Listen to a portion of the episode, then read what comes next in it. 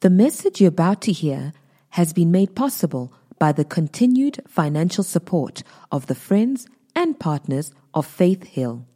To find out more about how to become a partner, be sure to visit faithhill.tv.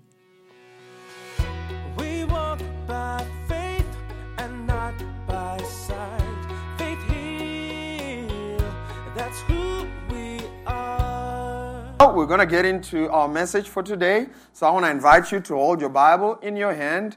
Uh, those of you reading from your cell phones, you can hold it, lift it up real high. Shout, This is my Bible. I believe what it says I am.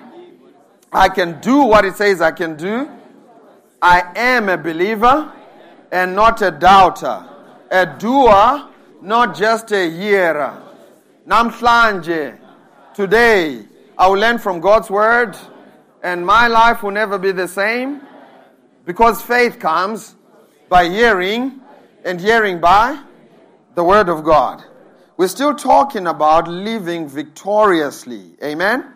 Uh, we started this series, I think, six weeks ago, and we've been uh, journeying uh, through it and talking about what the Bible has to say about living our lives in a place of victory. How many of you think it's a good idea to live your lives victoriously? Amen. So I'm in the right place. God thinks it's a good idea too. So let's go to our foundational scripture, which is 1 John chapter number 5, verse 4. 1 John chapter number 5, verse 4. Thank you, Jesus. It says, For whoever or whosoever is born of God overcomes the world. And it tells us how this person overcomes the world. And it says, This is the victory that overcometh the world. What's that victory? Even our faith. Now let's read the same verse in the New Living Translation. So there's a victory that overcomes the world, and it is called our faith. Amen? And it says in the New Living Translation, for every, someone say every. I like it because it didn't say for some. I love it because it didn't say for the exclusive club in the Christian community. I like it because it didn't say for the fivefold.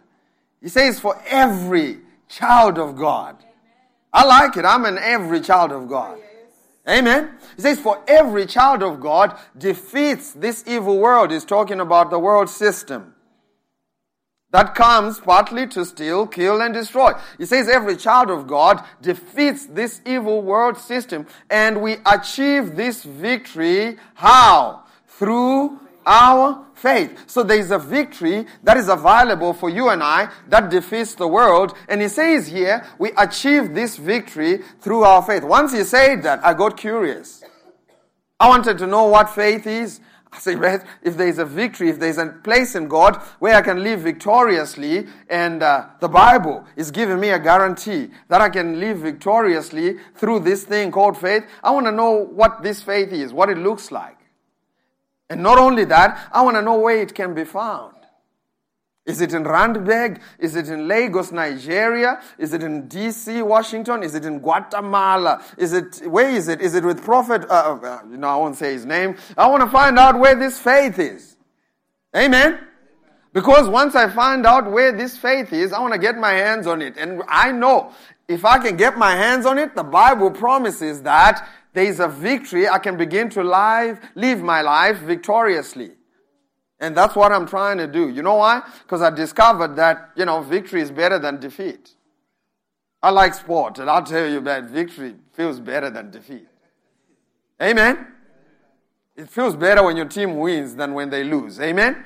And we achieve this victory through our faith. We discovered that faith is not magic. Say that after me. Faith is not magic. We also discovered that faith is not mysticism. Say that after me. Faith is not mysticism. We also discovered that faith is not a phenomenon. Say that after me. Faith is not a phenomenon. You know, I used to think faith is this, you know, irie, weary thing that happens, you know, when you're singing the fast songs and then you get into the slow ones and you get dizzy. As you get dizzy, there's a goosebump that comes on you and, ooh, faith is here. Let's do some work. And then you start working the faith. That's not faith. Faith is a law. Let's go to Romans chapter number 3, verse 27. Faith is a law. Romans chapter number 3, verse 27 in the New King James, please. Thank you, Jesus. Or King James, whichever one you like. He says, Where is boasting then? He's talking about our salvation uh, by grace through faith. He says, It is excluded. By what law? Of works? No, not the law of works, but by the law of faith. I didn't hear that. Law of faith. So faith is a law. What that means is faith works with certain guiding principles that make it work all the time to achieve the same results all the time, everywhere. Amen? Just like the law of gravity. If I held a book right now in front of you and I let go of it, what do you think is going to happen to that book? It's going to fall to the ground. None of you took, you know, a few minutes to think about it. You know why? Because we're thinking in line with a law called the law of gravity, which says everything that goes up must come down. And similarly, uh, you know, there's a law called the law of faith, which works all the time. And not only that, there's a law called the law of faith, which can produce a life of victory. You know, in the aviation, uh, they have what is called the law of aerodynamics. They have the law of lift. You know, they have the law of drag and the law of thrust and so on and so forth. And using these guiding principles, a pilot can tell you if I get into this uh, uh, uh, uh pressurized aluminum tube, I can, you know, drive down the runway at a certain speed. When I thrust the lever, this bad boy has no choice but to take off. And he can tell you, a pilot can tell you, it works in Zimbabwe, it works in Mexico, it works in California. It works in Cape Town. It doesn't matter where it is. You know why? Because it's a law. Amen. And similarly, the law of faith does not choose. That's why he said, for every child of God, I would add in there, every child of God everywhere can live a life of victory. Amen. Because we apply the law of faith. We discovered that this law uh, works with certain ingredients that make it activate or come alive. And uh, these ingredients were number one, you must understand the supremacy of God's word. The Bible is not a collection of history facts. It is not uh, a bunch of opinions. The Bible is God's word. It is God's love letter to you. It is God speaking directly to you. Amen? And when you receive it with that understanding that it carries authority, man, your faith begins to work. Amen. Number two, we discovered that God's love is the one that makes our faith work. So if you didn't listen to any of these teachings and you want to check them out, uh, you can go to our podcast, our website. You'll be able to check out all these teachings uh, for the ingredients that make faith work. Number two was it is God's love that makes faith work. When you discover how much God loves you, effortlessly your faith begins to work. Amen. You must realize that God loves you so much so that if you were the only person, I'm about to get radical now. I like to get radical. If you were the only person on the earth realm, Jesus would have still come to die for you. See, people don't have a problem with Jesus dying for their neighbor. They don't have a problem with Jesus dying for their brother because, after all, he's the genius. He's the one who passed matric with flying colors. They don't have a problem with that. But when you tell them Jesus would still come and die for the one you see in the mirror, they say, Hold up, Pastor, you don't know who I am. I'm a bad person. No, Jesus would have still come to die for you because he loves you. Amen? And his love for you is agape, it's unconditional. Until you get to that point. I'm not talking about the bumper sticker level where you just, you know, have on your car, Jesus loves me, or on your fridge, you know, Jesus loves me. I'm talking about at a heart level, you know, Jesus loves me. Your faith begins to work. Amen? And you can go and check out that teaching in, on the website. We also discovered that we access grace, the grace of God, through faith. So you have to understand that uh, these two uh, work together. Number four, last week we discovered that you have to understand your righteousness in Christ, that Jesus came and paid for your sin on the cross. And when you understand the value of the cross, when you understand that the cross, at the cross was a divine exchange. The cross is not Jesus showing us a way of life. You know, I read a tweet. Someone said uh, last week, uh, uh, now that Jesus has gone to the cross, now it's your turn to go to the cross now. You must now face up to your cross.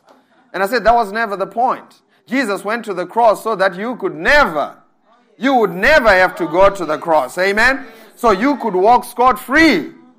And when you understand that Jesus took all your sin, he who knew no sin, 2 Corinthians 5.21, he who knew no sin was made to become sin so that you and I could become the righteousness of God in Christ. Man, you realize that I am the righteousness of God. In fact, I'm going to push you to say this. Someone shout, I am, I am. the righteousness of God in Christ Jesus. See, because your righteousness is a gift. Your righteousness is not earned. Your righteousness is a gift. It is putting your confidence and your trust in the payment that was made on the cross. And it was a big payment. It covered all your sin, past, present, and future. The reason why a lot of people can't function in faith is because the enemy has been bringing accusation to them. He's called the accuser of the brethren. And for the most part, he's accusing them of the things that they have done.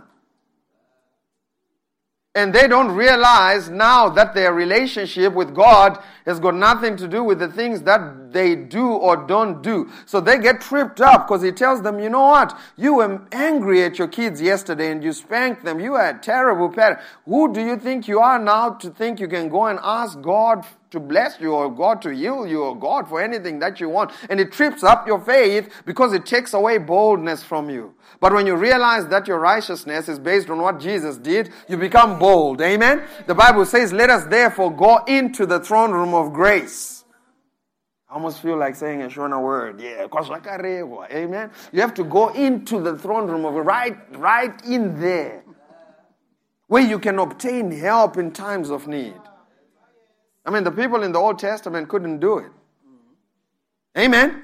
But when you go based on what Jesus did on the cross, you can go right into the presence of God. Amen?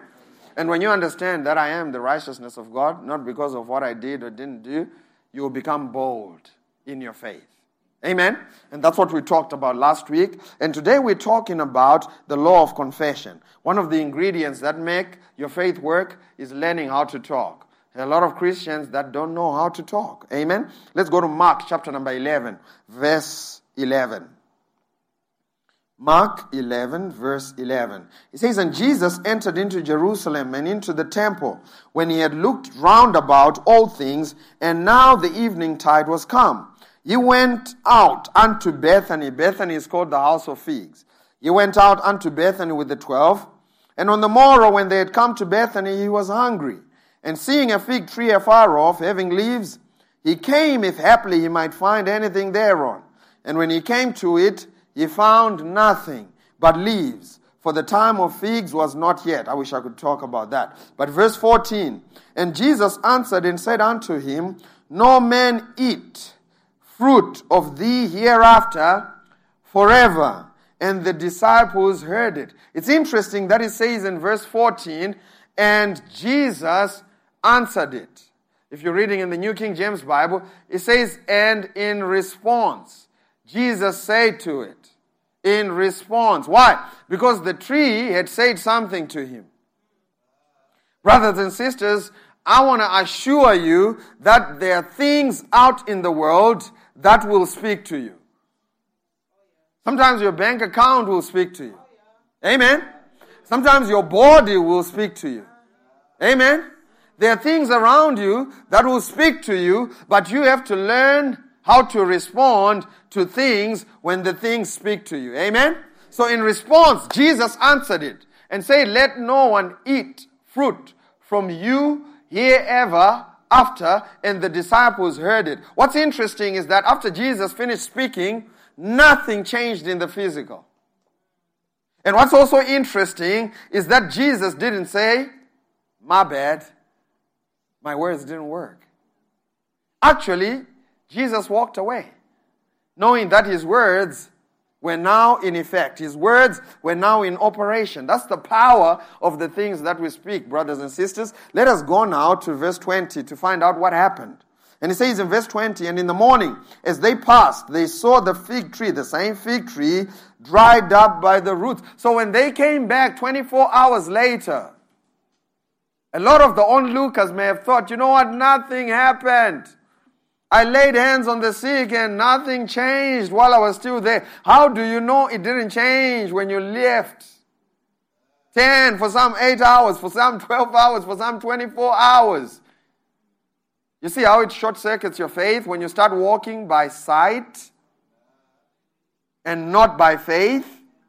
See, because faith knows the words are in operation. Even if I don't see any physical manifestation, my words are still going to bring about a result. That's why Jesus, it's so gangster what Jesus said. He says, No man eat fruit of you uh, from here, from today onwards. And he walks away. And he didn't even negotiate with the tree. He walks away. You know why? Because he knew the power of words. And then when they came back, the Bible says the disciples saw the tree dried up from the roots. For them to use this phrase, I believe that by this time the tree was so dry it had toppled over and the roots were exposed for everyone to see that this thing has dried up from the root. And then the disciples were puzzled. Watch what Peter said. And Peter, calling to remembrance, verse 21, said unto him, Master, behold, the fig tree which you cursed is withered away. He didn't say it like that. He says, Master, look, the tree you cursed is now dry. Oh, look at that, Jesus. Oh, Jesus, you're amazing. And it's interesting how Jesus answered. Jesus didn't say, Yes, I'm amazing. I'm awesome. Don't you know? I'm Jesus. Yeah. No, Jesus didn't say that. He said to them, have faith in God. Verse 22. He turned it around. He said, Have faith in God. And not only that, he turned it around and said, Verily I say unto you, you, if any man or whosoever shall say unto this mountain. Notice, Jesus had just cursed one tree. Now he turned it around and he says, Whosoever shall speak to a mountain, a place full of trees. He says, You can speak to even more trees, a mountain. He says, Whosoever shall say unto this mountain. It's interesting that he didn't say, Whosoever shall talk to God about the mountain. It's interesting that he says, He didn't say, Whosoever shall talk to their friend at break time at work about the mountain. And, you know, just discuss the mountain will make the mountain disappear. Essentially, what he's saying, the mountain represents the challenges, the problems that life may present to you. God has already given you the authority, and you already have the faith of our Lord and Savior Jesus Christ, when he said have faith in God, he says have the God kind of faith. And according to 2 Peter 1 verse 1, we already know we have that faith. According to Romans 12 verse 3, he says God has dealt to every man the measure of faith. So faith is not a problem because God has already given it to us. All we need to do now is to start using it. How do we use it? We use it by speaking and directing our words on the mountain. We use it by speaking to our problems. You know why? Because our problems have ears.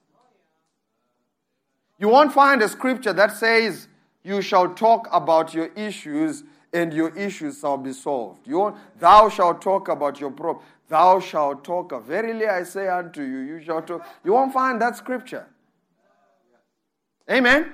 You'll find one that says you can speak to your problems and command them and tell them what to do. There's some people who don't get it. They love to talk about their problems. In fact, some people think I don't have problems. You know why? Because I never talk about my problems. Most people think, yo, Pastor T never has problems. No, I do have problems, but I've learned the formula. Talking about the problem is not going to change the problem. But talking to the problem will make the problem move and go away. Don't get comfortable talking about the problem. There's some people that all you need to say is, Hi, how are you doing? You already know. Ne- we're never commanded to do that. In fact, for the most part, when you do that, you're trying to get help from the arm of flesh. And when you do that, you short circuit the system. This is why God, you know, when I was planting the church, God gave me an instruction. He says, as a pastor, Tafara, you should never, ever, ever put pressure on the people. Here's what you should do put pressure on my word.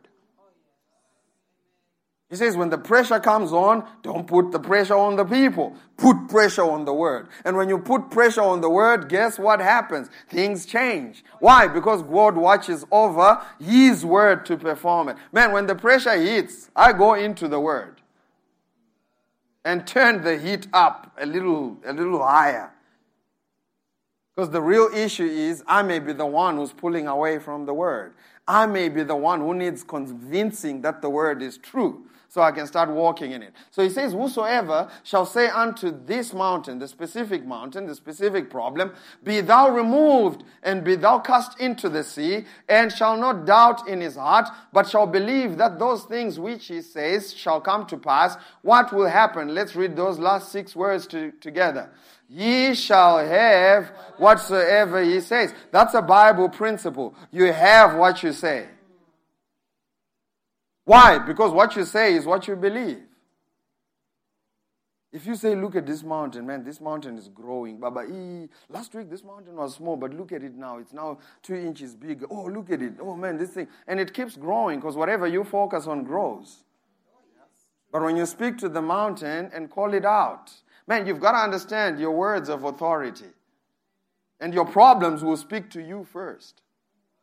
Remember David and Goliath? David is in the valley approaching Goliath and is walking towards Goliath, and Goliath said, Who is this little man that comes to me with stones and sticks? Am I a dog? And he's speaking these words to David. David knew better than that. David didn't turn around and say, like his brothers and the rest of the nation of Israel, they were busy talking about the giant. David didn't go back to the camp and say, Guys, I finally saw the giant. You should see his calf muscle. You know, David didn't talk about the problem. Do you know what David said? He said, Who is this uncircumcised Philistine that dares to come against the armies of the living God? And he went on to prophesy his victory. That's the power God has deposited in your mouth. You can prophesy your own victory. He said, Today, Namhlanje, I will cut your head, kill you, and feed your carcasses to the birds. And when he finished saying that, the victory was won. A lot of people think the victory was won when he swung the thing and he threw the stone. That was just manifestation for the doubters. You know, the ones who walk by sight? The ones who walk by faith knew the victory was won the minute he finished saying what he, was, what he said. Just like the tree dried up the minute Jesus finished saying what he said. What you saw the next day was just a manifestation. Your victory is won the minute you finish saying what you're supposed to say. And you've got to take God's word and put it in your mouth. Amen? I said, Amen. amen. So he says to them, You shall have whatsoever you say. And this is a law of the kingdom of God that cooperates with faith. It says in Luke 6:45, a good man out of the good treasure of his heart brings forth that which is good. An evil man, out of the evil treasure of his heart, brings forth that which is evil. And from the abundance of the heart, his mouth speaketh. In other words, your mouth, for the most part, has no choice but to say whatever you put in your heart in large enough quantities. This is why you should stock up on victory. You should stock up on healing. You should stock up on peace. You should put it in large enough quantities so that your mouth has no choice but to speak. You know how we know what you truly believe? We just sit with you and listen to you talk, and we know exactly whether you believe what God says or you believe what you want to believe. Amen? And I'm not saying this to condemn you. I'm trying to help you. I'm trying to get you to start cooperating with the grace of speaking and releasing life. It's not this name it or claim it, you know. That's not what I'm talking about. I'm talking about using your mouth as a governing, uh, uh, uh he called it a steering. You know, the Apostle James, he called it a rudder of a ship, a big ship that can take about 2,000 people. He says you can steer that thing with your mouth, the rudder. He says we control horses with the bits in their mouth. A big horse, muscular thing. Sometimes they weigh up to you know uh, one uh, uh, thousand kgs, and that thing you can control it with the mouth. Just like your life, it may be going crazy right now, but I can guarantee you, you can begin to direct your life through your mouth, through the words of your mouth. Amen. amen. I said, Amen. It says in 2 Corinthians chapter number 4 verse 13. Faith never speaks the problem, it speaks the solution. It says in 2 Corinthians 4:13, "We having the same spirit of faith." Someone shout, "I have the spirit of faith." Now, how do you activate that? How do you demonstrate you have the spirit of faith? He says, We having the same spirit of faith with the disciples, same spirit of faith with Jesus, same spirit of faith with all of the saints that went before us. He says, We have the same spirit of faith according as it is written. This is how they used it. I believed, and therefore have I what? Now, this is a declaration. Let's read it together. We also believe, and therefore Come on, let's read it one more time. We also believe and therefore speak. What do we believe? We believe we're victorious. And therefore we say we are victorious. We believe we are prosperous and therefore we say we are prosperous. We believe we are the redeemed. Let the redeemed say so. You must say something. Amen. Says we have the same spirit of faith we also believe just like they believed, and therefore we speak just like they spoke.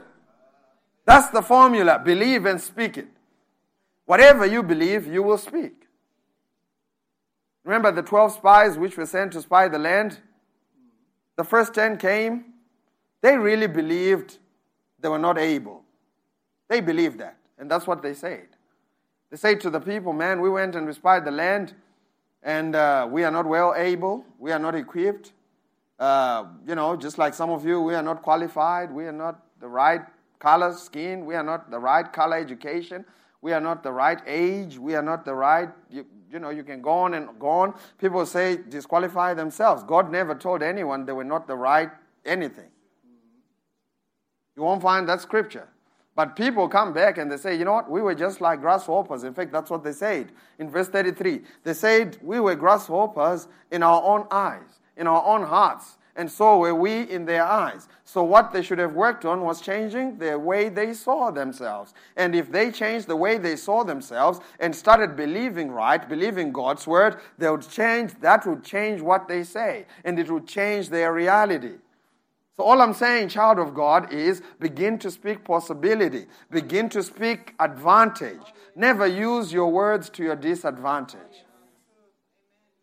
Use your words to your advantage. Well, Pastor T, what if it doesn't look like it? For the most part, it's not going to look like it. You have to change what it looks like with the words of your mouth. You have to change the atmosphere with the words of your mouth. Amen? That's what faith is. Faith speaks the word of God in the midst of a challenge or of a situation. Let's go to Proverbs chapter number 18, verse 21.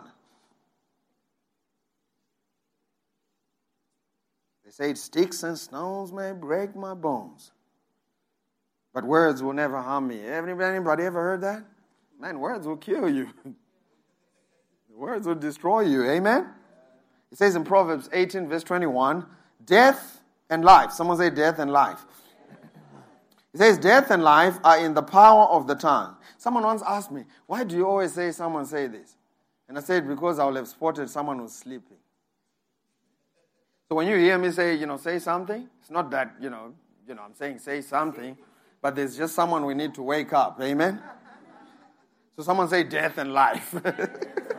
now you know what it's for. In winter, there's going to be less of them. Amen. people stay awake. It says, Death and life are in the power of the government. Of the ANC. Or the EFF. Or the DA. Or the ACDP. No, he didn't say that. Death and life are in the power of the tongue and they that love it shall eat the fruit thereof. Nothing is more extreme than death and life. Well, at least where we are in this world, on the earth, nothing is more extreme than death and life. Either you are dead or you are alive. There's no, you know, you know, I was in between seeing if I could, you know, you're either dead or you're alive. It's extreme. When you're dead, you're dead. When you're alive, you're alive. And here, as extreme as death and life are, the Word of God is saying both the extremity of death and the extremity of life is resident, to control it now, in the power of the tongue. God made it so that your tongue can control both death and life. In other words, you can use your mouth to drag stuff all the way from the extremity of death over here to the extremity of life.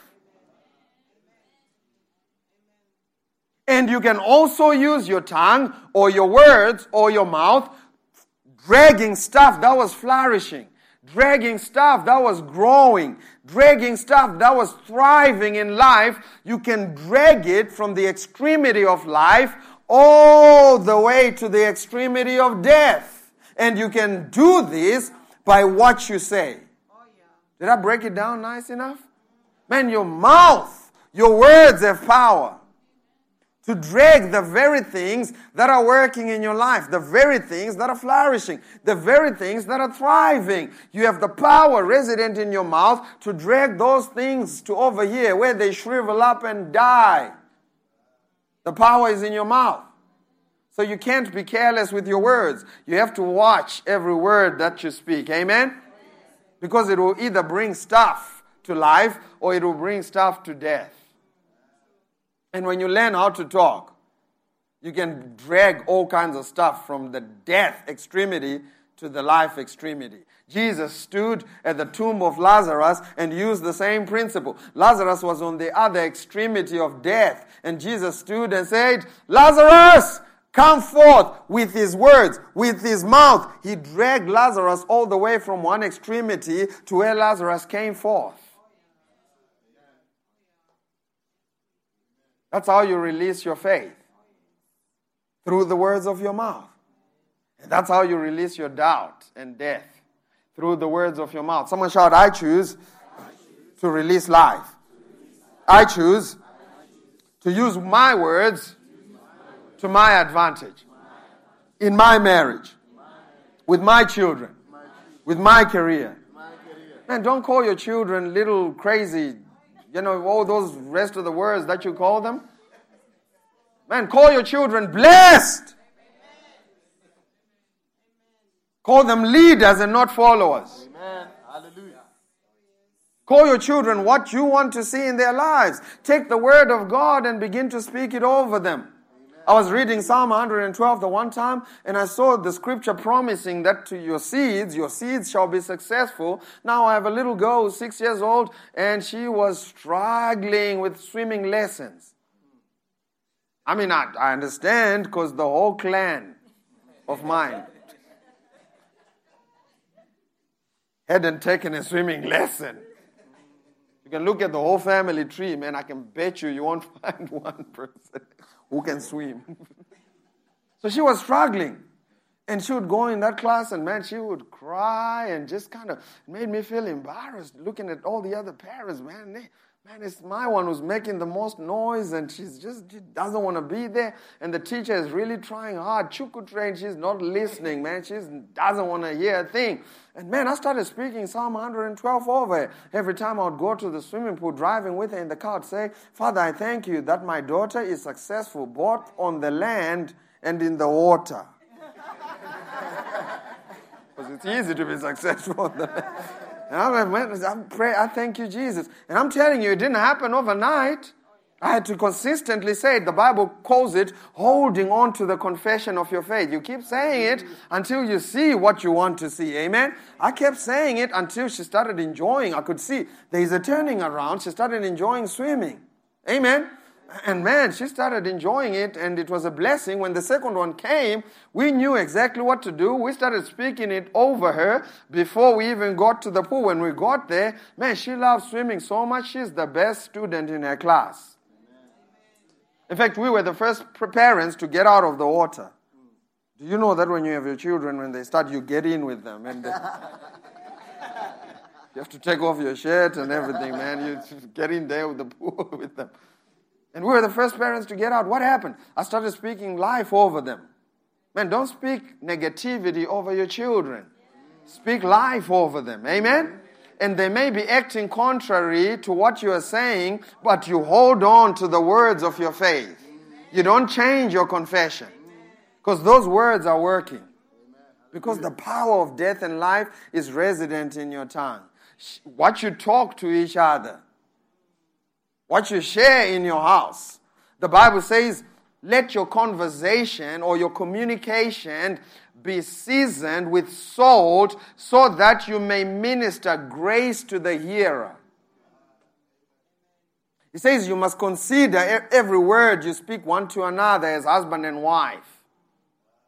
You know, I was at the gym the one time and I'm training, and uh, this one guy was next to me training on the bench next to me, and uh, two guys started talking, and the other guy started saying to the other guy, "Man, that, that woman that I married, man, she's a witch, man. That I don't know if she." I mean, he was going in, and I mean, he was saying she's dumb, she's she's just like her mother, she's crazy, and I mean, he's going in. By the time he finished talking about her, do you know what kind of picture I had of this woman?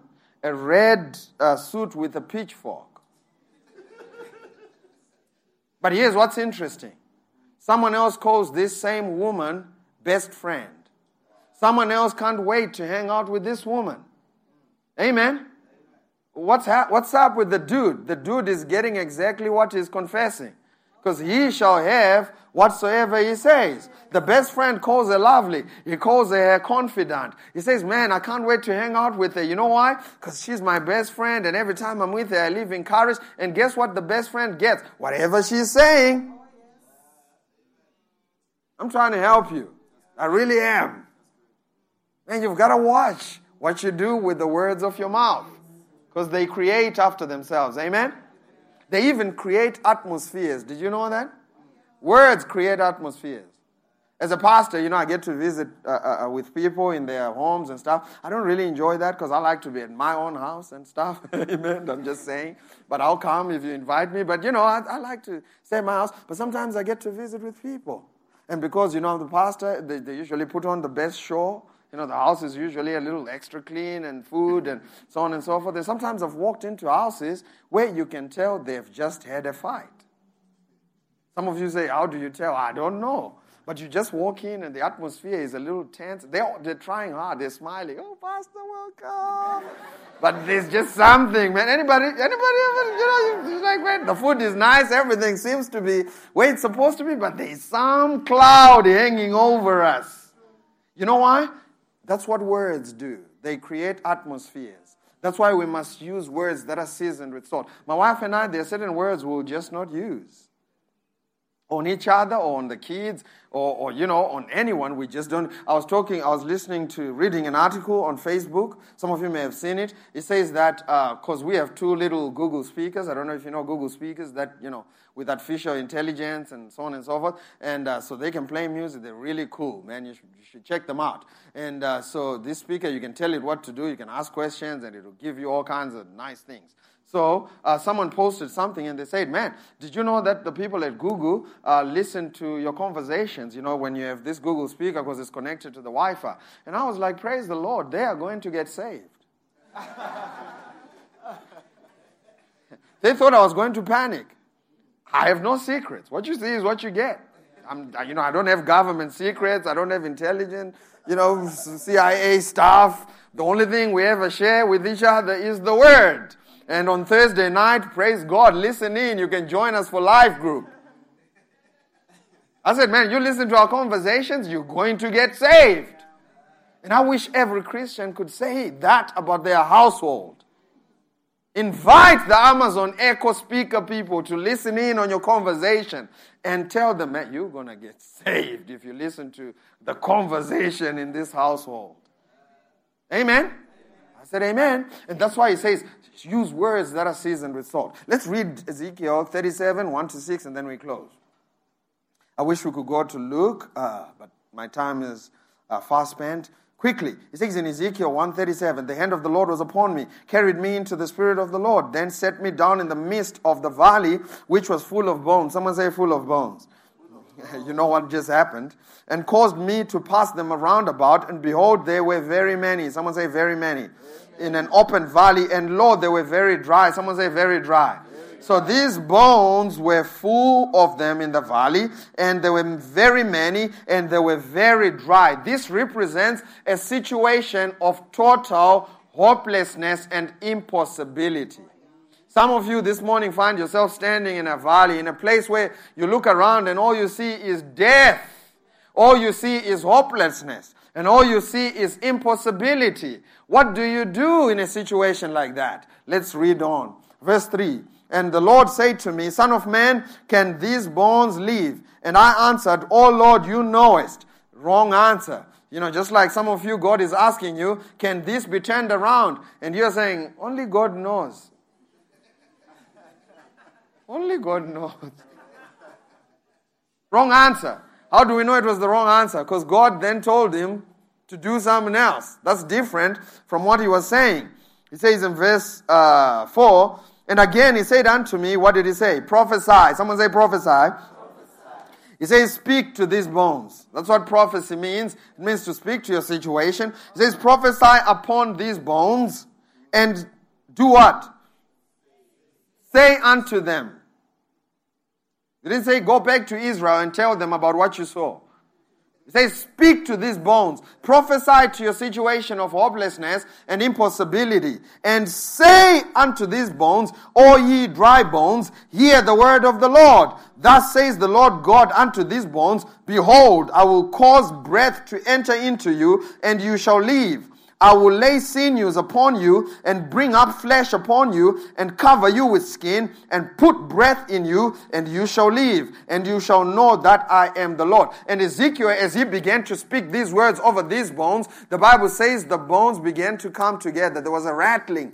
The bones began to come together, find each other. Before he knew it, there was a bone structures standing, skeletons of human beings. Before he knew it, there was flesh that came upon it. He prophesied flesh. He spoke skin. There was skin upon these bones. He spoke breath into them. There was breath. Before he knew it, a situation of hopelessness was a thousand strong soldiers alive and thriving, ready to do battle.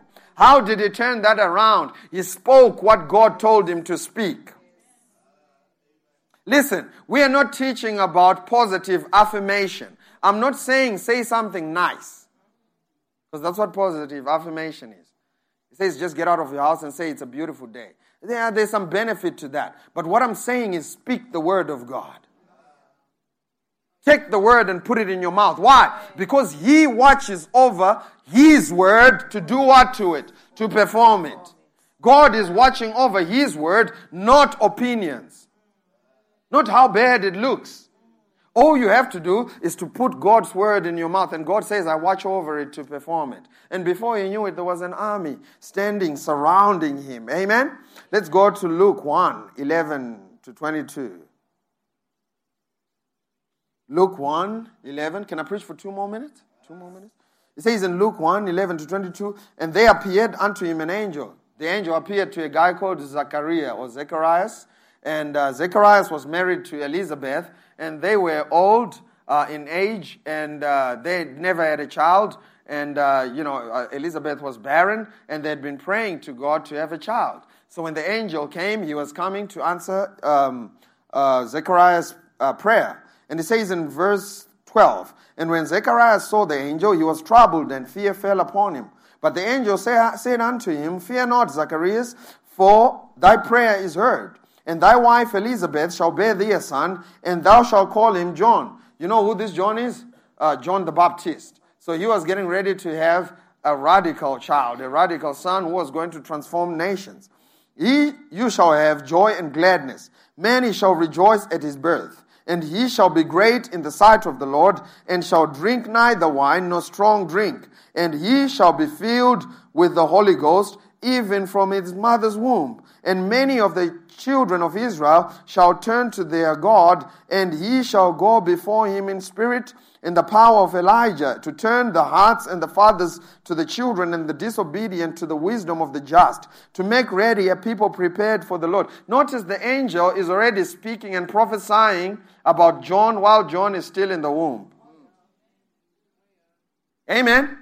See, my wife is so fanatical about this. Eh, both our kids, when we had them, she would speak to herself and prophesy to, the, to them while she was still pregnant. And she would say, You are well changer. You are blessed. You eat well. You sleep well. You do this. You do this. She would make these confessions. And I think she put some of those confessions in her book, uh, Design your life with your words. Right at the back, it says confessions when you're pregnant to speak to your child. You know, you don't say, oh, this one gives me, uh, uh, what are they called? Uh, pains. This one gives me cramps. This one, uh, this one. No, man, you speak glad tidings over them. Amen? Is this too real? Never's laughter, man. It's like, man, I've heard this. Man, you speak life over them. Amen? I said, Amen. And that's what the angel is showing us here. He's speaking life over John the Baptist. This is what he's going to do. He's going to bring gladness to the people. He's going to change. In fact, when our first and our second one was born, I was both both of them born in the theater. I was there with my wife, and the first time I held them, I already knew what I was going to speak over them. I had a speech for them. Amen. And this speech was not complaining. This speech was speaking prophetically over what I wanted to see in their lives. Amen. And, and God has given us that, that opportunity to do that. Now, verse 18 after the angels finished speaking all these glad tidings to him, Zechariah said unto the angel, Whereby shall I know this? For I am an old man. He started pointing out to his facts. What was going on around him? He says, For I am an old man, my wife is well stricken in years. There's no money coming. We haven't been paid.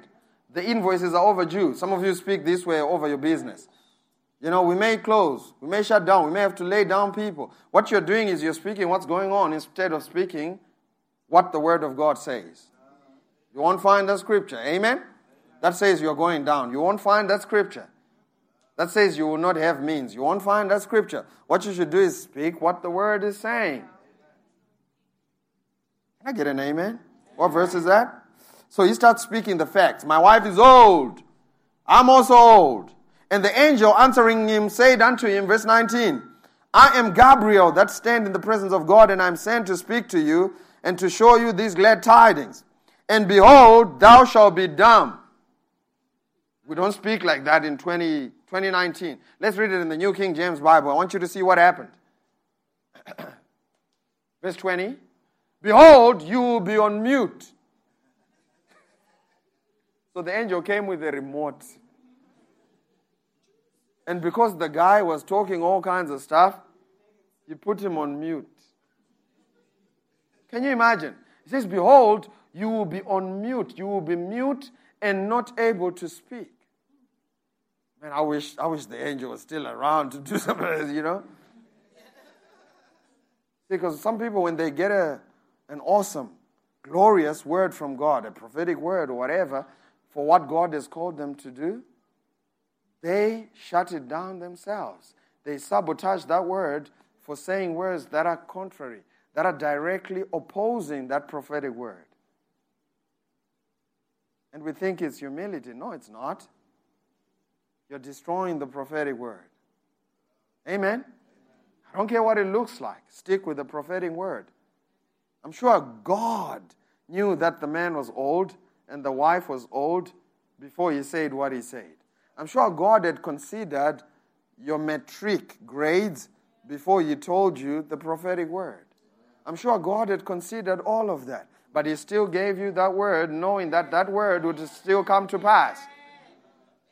But we like to go back and you know look at the physical and see what the physical is saying. And he says because of that. Now, if Zechariah's words had nothing to do with the birth of John the Baptist, why put him on mute?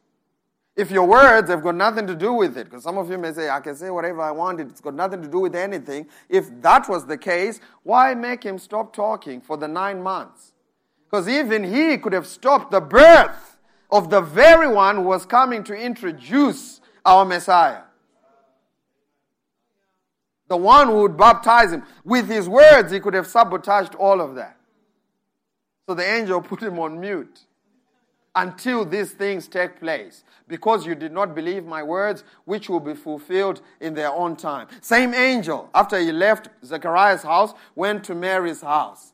Same chapter, and said to her, You are going to give birth. And she said, she didn't say in, in, in, in, in rebuking and in rejecting the prophetic word, she was just inquisitive. How will that happen, seeing I do not know a man? And then the angel gave a brief unscientific explanation. There's no science in it. But I like her faith. You know what she said afterwards? Be it unto me according to your word. That's how we should speak. Why don't you stand on your feet? Did that help you? Someone shout, My mouth is my weapon. I will use my words to my advantage. I will use my words to create life. I will not use words to my disadvantage. Every word that proceeds out of my mouth shall be seasoned with salt, full of life, chock full of the word of God. In Jesus' name, I speak healing to the sick. I speak prosperity to the poor. I speak strength to the weak. Isn't that what he said in the book of Joel? Remember what he said? He said, Let the weak say, I am strong. I am strong. Remember what he said in the book of Job, chapter number 22? He says, When there is a crashing down, we say there is a lifting. Amen? We don't say, Look, it's going down. No, we say there is a lifting. What do we do? We confess what the word say. What do we do? We confess possibility. What do we do? We confess positivity. And I'm telling you, we need to come into a season where we realize these truths and start using them and taking advantage of the things that God has already given us. Amen? Someone shout, I'm a victor, not a victim. Someone shout, I'm God's workmanship, created for good works. My body keeps well, every organ, every cell, every tissue functions to the perfection. I possess divine health. Even in winter, I will have divine health. This one is for the ladies. Even in pregnancy, I possess divine health. Amen. Man, you have possess, you possess divine health all the days of your life. It's not winter season. It's not flu season. It's not time to get sick. No, it's not. It's healing season. It's health season. Amen. That's how we possess. That's how we confess. Speak what the word says, not what the situation looks like. Amen. Father, in Jesus' name we thank you.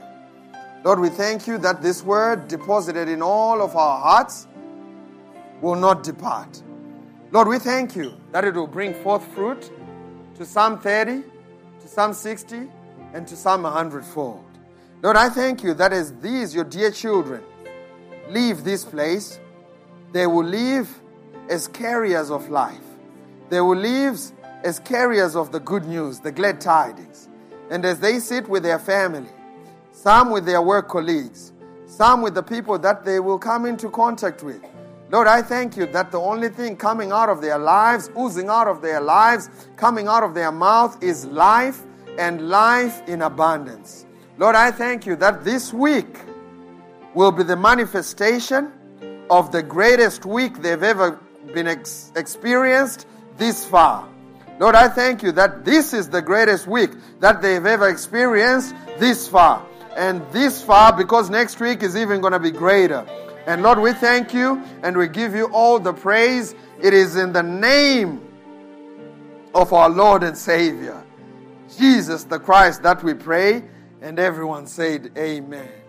Well, we love you. God bless you. And remember these words from 2 Corinthians 5, verse 7 For we walk by faith and not by sight. We hope this message has been a blessing to you. Thank you for listening. To find out more about how you can become a partner, visit faithhill.tv today.